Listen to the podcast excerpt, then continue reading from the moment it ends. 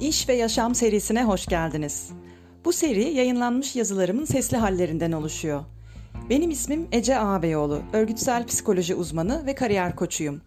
Makalelerimi kendiyolun.com internet sitemde bulabilirsiniz. Burada ise okumaktansa dinlemeyi tercih edenler için sesli hallerini yayınlamaya devam ediyorum. Umarım beğenerek dinlersiniz. Herkese merhaba. Bu bölümde konu otonomi. İş tatmini ve esenlik üzerindeki etkileri özellikle odağımızda olacak. Henüz iş hayatında insan konusuna odaklanma fikrimin hiç olmadığı yıllarda finans sektöründe risk uzmanı olarak çalışırken sonradan üstüne çok kafa yoracağım bir durum yaşadım. Böyle iş hayatıyla ilgili anılarımda en çok yer eden durumlardan biriydi bu. O sıralar yaptığımız iş çok önemli ayrıntılar içeriyor e, ve o çıktıları hazırladığımız içeriği yetki seviyesine göre bir dizi onaydan geçerek e, yönlendiriyoruz ve o şekilde sonuçlanıyor bu kategori bir iş. Doğru sonuçlanması için dikkatli kontrol gerektiriyordu ve bu onay zincirindeki herkesin sorumluluğuydu. Beraber çalıştığım farklı yöneticiler arasında peş peşe denk gelen ikisi arasında ben aynı ben olmama karşın iş sonuçlarım arasında gözle görülür farklar yaşadım. Birincisi yani daha önceki yöneticimde bugün adına mikro yöneticilik dediğimiz bir tarz vardı. Yaptığım işi onun onayına yolladığımda mutlaka bir değişiklik ya da düzeltme talebiyle geri gönderiyordu. Bu değişiklikler işin sonucuna etki edecek önemde değillerdi. Ama yöneticim mükemmelliği hedeflediği için böyle oluyordu. Ben gitgide yolladığım işlerde hatalar yapmaya, mutlaka gözümden kaçırmaya falan başladım. Sanki hatasız olmaya çabaladıkça durum daha da kötüleşiyordu. Bölümümüzdeki bir yeniden yapılanma sırasında bütün gruplar, kişiler, ekipler, yöneticiler böyle yer değiştirdi. Dönem dönem yapılan bir şeydi. Ve öyle bir değişimden sonra bu sefer farklı bir ekiple, farklı bir yöneticiyle çalışmaya başladım. Bana denk gelen yeni yöneticiyle ise Benzeri onay sürecinde şöyle bir şey yaşamaya başladım. Yolladığım her iş hızla onaydan geçiyor ve büyük tutarlarda üst yönetime kadar gidiyor. Zaten normal prosedür bu. Tutara göre üst yönetime doğru giden dosyalar. Çok önemli bir gereklilik olmadıkça onaya yolladığım hiçbir şey bana geri gelmiyordu. Önce biraz panikledim. Bu yönetici belli ki fazla ince detayla oyalanmadan işi bitirmeye daha yatkın biriydi. Eğer gözünden kaçan önemli bir şey olursa Hele ki üst yönetim onayına da böyle giderse ve orada fark edilirse onun kadar benim de sorunum olurdu. İşte bu farkındalık anı bugün biliyorum ki beni dönüştürdü. Yaptığım işin tam sorumluluğunu aldığım an o andır. Öncesinde de sorumluluk sahibi biriydim. Ancak başka birinin bakış açısını taklit etmeye çalışıyordum ve bu çok zor bir şey. İşim yürümüyor gibiydi. Hatta nasıl olsa yeterli bulunmayacağını bilmenin verdiği bir kayıtsızlık da oluşuyordu. Oysa şimdi hatasıyla, sevabıyla ortaya çıkan işin gerçek sahipliğini iliklerime kadar hissediyordum. Yetişkin bir insanın işini sahiplenmesinin başka yolu pek yok. İkinci yöneticim liderlik özellikleri de taşıyan ve bugün hala saygıyla andığım kişilerden biri anılarımda bu şekilde yer etti. Zaman içinde onu tanıdıkça bizlere güvendiğini davranışlarıyla gösterdiğini ve bunu en baştan tanışırken, birlikte çalışmaya yeni başlamışken yaptığını anladım. Bunun karşılığında da farklı kişiliklere sahip olmamıza rağmen tüm ekip hepimiz işimize dört elle sarıldık. Zor zamanlarda bile başarıyla işler kotardık. Fazla mesai gerektiğinde şikayet etmedik. Yeri geldi yıllık iznimizden işe döndük ama kimse şikayet etmedi. Bizde yarattığı etki böyle bir şeydi. Kariyerimde önemli bir dönemeç olan iş değişikliklerinden birinde ise kendi sorumlu olduğum konuda kurumda benden başka bilgili ya da yetkili kimsenin olmaması durumunu yaşadım. Elimden çıkan her şeyin onay zinciriyle sonuca ulaşmasına yıllarca alışmış olan ben, tek yetkili ben olduğumda bir performans patlaması yaşadım. Motivasyonum kadar iş sonuçlarım da dikkate değer biçimde iyileşti. Tüm bu karşılaştırmalar, öncesi sonrası hikayeleri aynı kavrama işaret ediyor, otonomi. Biz yetişkinlerin yaptıkları ve ürettikleri işten memnun olmasını sağlayan, para kazanma dışında elde etmek istedikleri başka faydalar da var. Bunlar aslında kişisel değerlerimizle de bağlantılı. Mesela başarı bizim için önemli bir değerse, işte de başarıyı arıyoruz. Bunu şunun için söylüyorum. Herkes için aynı önemde olmayabiliyor. Bunu çok önemsemeyen biri işte başarısızlık yaşadığı zamanları çok daha kolay atlatabiliyor örneğin. Prestij kavramına çok değer veriyorsak, işin de bize prestij sağlayan cinsten olmasını istiyoruz. Böyle olmadığında motivasyonumuzu kaybediyoruz. Otonomi de bunlardan biri ama biraz farkı var. Otonomi işimizi yaparken bağımsız olabilmek demek ve bizi ve işimizi besliyor. Araştırmalara göre ise otonomi hem çalışan esenliği hem de iş tatmini üzerinde büyük etkiye sahip. Tek başına iş performansını doğrudan etkilemese de tatmin, motivasyon ve sağlık üzerindeki olumlu etkileri üzerinden ve stresi azaltıcı etkisi sebebiyle iş performansını yine olumlu etkiliyor. Otonominin tanımını şöyle yapabiliriz, kitabi bir tanım. Bir işi en iyi şekilde yapabilmemize olanak sağlayan koşullara sahip olmak demek.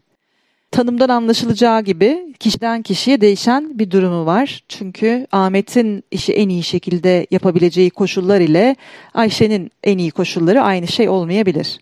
Bu işin nasıl yapılacağı konusunda da inisiyatif sahibi olmak anlamına geliyor.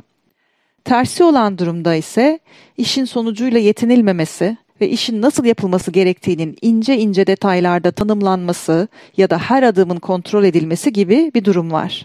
Bu uzun vadede çalışanların özgüveninde ve motivasyonunda ve dolaylı olarak da performansında düşüşe yol açıyor. Sağlık sorunlarına varan stres yaşamalarına neden olabiliyor. Otonomi sağlamak kuralların hiç olmaması anlamına gelmiyor. Çünkü hepimiz işimizi kurallara bağlı şekilde yapıyoruz. Kimler daha çok sahip otonomiye? Böyle bir ayrım da var. Yine e, araştırmalara göre mantığa da oturan şekilde en çok yöneticiler otonomi sahibi iş hayatında. Çok doğal çünkü kuralları ve iş yapış şekillerini belirleyen kesim onlar. Kendi işini kendi yapan bağımsız profesyoneller görece daha az otonomiye sahip. Özellikle hangi alanda işin hızı ve çalışma saatleri anlamında. Bu da bu kesimin normali. Bir de vasıfsız çalışanlar kapsamına girenler var. Onlar özellikle çalışma saatleri açısından neredeyse hiçbir inisiyatife sahip değil. Koşulları ve kuralları belirleme güçleri elbette daha düşük. Peki ne yapalım? Bazen otonomi hangi koşulların işimizi kolaylaştıracağını net tanımlamamız ile de başlayabilir. Bu netlikte tanımlayabiliyor muyuz? Hangi koşullarda işimizi daha kolay yaparız? Ne derece farkındayız? Buradan başlıyor. İyi bir yöneticiyle çalışıyorsak bize bunu sağlamaya çalışacaktır.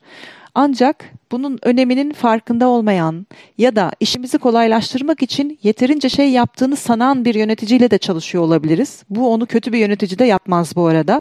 Sadece e, onun gördüğüyle bizim gördüğümüz farklı olabilir. Bize destek olacak koşullarla ilgili daha açık ve talepkar olmak otonomi kazanmamızı sağlayabilir. Bu noktada elbette olumsuz karşılanma endişesi doğuyor insanların kafasında. Bunu ise biraz özenli bir odaklanmayla aşmak mümkün olabilir. Sinyalleri doğru okuyarak, empati ve iletişim kaslarımızı kullanarak çözmeye çalışmak gerekebilir. O kişinin yerine kendimizi koyup nelerin onun işini daha da kolaylaştıracağını görebilmek bunun iyi bir örneği olur. Bu tarafta özellikle tükenme sendromuna doğru giden bir yerde kendini hissedenler için bu becerileri kullanmak da kolay olmayacaktır, zor olacaktır. Ben buna bir uzmana görünmeyi, gerektiğinde bir psikologla görüşmeyi de ekliyorum aslında. Eğer üstümüzde hissettiğimiz baskı bu kadar fazla ise ve empati kaslarımızı kullanacak bir gücümüz kalmamış ise. Yöneticilik şapkası olanlar için otonomiyi sağlamakta tereddüt hissetmek son derece normal. Ee, özellikle de yöneticilikteki ilk zamanlarda daha sık yaşanıyor. Çünkü kendi alıştığı şekilde bir işi sonuçlandıran bir kişiyi düşünün. E, birdenbire alışkanlığının çok dışında bir şey yapması gerekebilir. E, bu da herkes için aynı hızda olmayabilir. E, esneklik gerektiriyor çünkü. Ancak deneyim kazandıkça işleri delege etmek ve insanlara güven göstererek iş sonuçlarını takip etmek biraz daha kolaylaşıyor.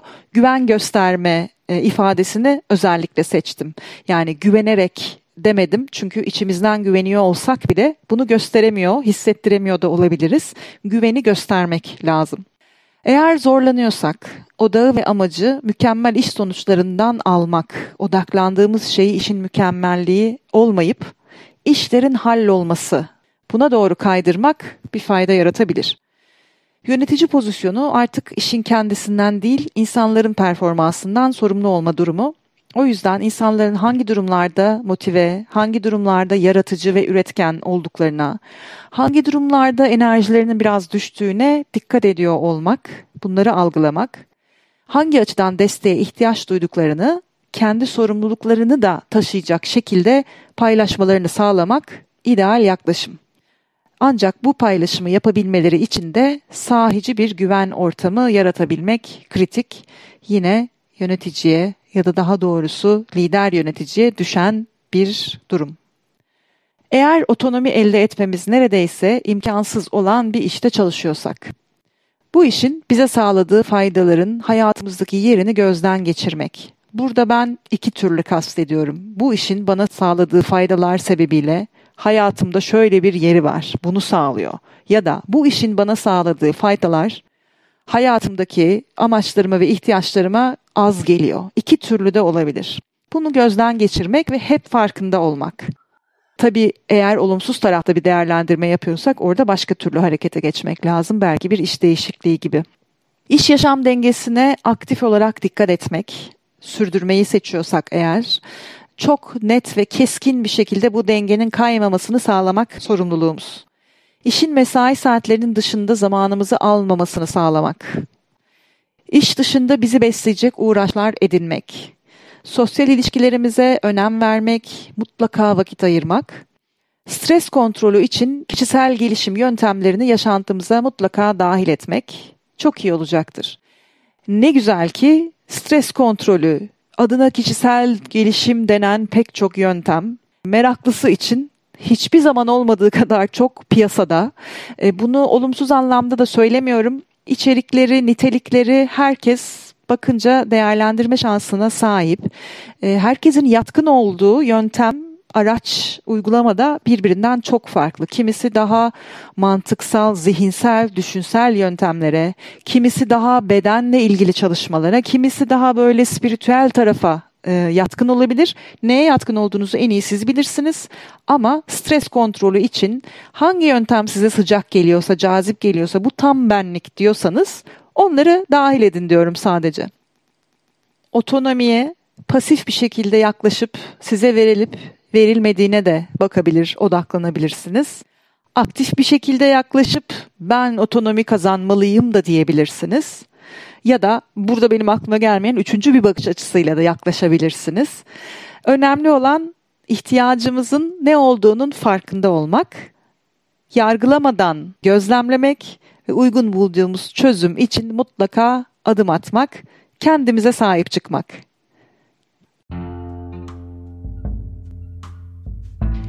Dinlediğiniz için teşekkürler. Benim adım Ece Ağabeyoğlu. Örgütsel psikoloji uzmanı ve kariyer koçuyum. Bu podcast yayınlarımı beğeniyorsanız ve çevrenizde faydalanabilecekler varsa paylaşmayı ve takibe almayı lütfen unutmayın. Bana ulaşmak için Instagram ve LinkedIn'de Ece Ağabeyoğlu hesabıma doğrudan mesaj atabilir, ece.kendiyolun.com adresine mail gönderebilirsiniz. Kendinize çok iyi bakın.